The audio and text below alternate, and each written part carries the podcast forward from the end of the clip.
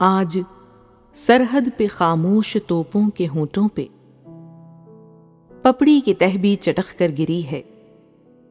ہر ایک روز صبح سویرے سے تاریکیوں کی تہوں تک اکیلا ہی چلتا ہے سورج۔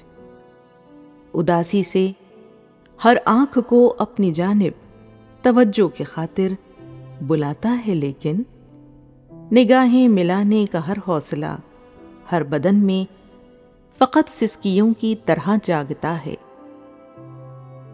اب فقط آبرو کا دھواں کوہر بن کے رکا ہے۔ بس اب بلبلوں کے ترنم میں بھی نو ہے زندگی کے ستم خیز طوفان ہیں۔ اب فقط میرے اپنے چہیتوں کی لاشوں کے امبار ہیں۔ اب تو خر بھی یہاں ہنہناتے نہیں۔ جنگ بندی نہیں سرحدیں بھی نہیں۔ اے میری مجھ سے روٹھی ہوئی، میرے پدما کی، اے زندہ تر سرزمیں، میری آنکھوں، تیرے آسمان تیری اور میری سرحدوں کے وہ سب فاصلے، جو مگر قربتوں کے سوا کچھ نہ تھے۔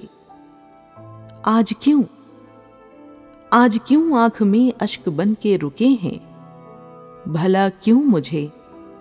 تیری قربت کے سایوں کو دھندلاہٹوں میں بدلتے ہوئے دیکھنے کے لیے زندہ رہنا پڑا ہے۔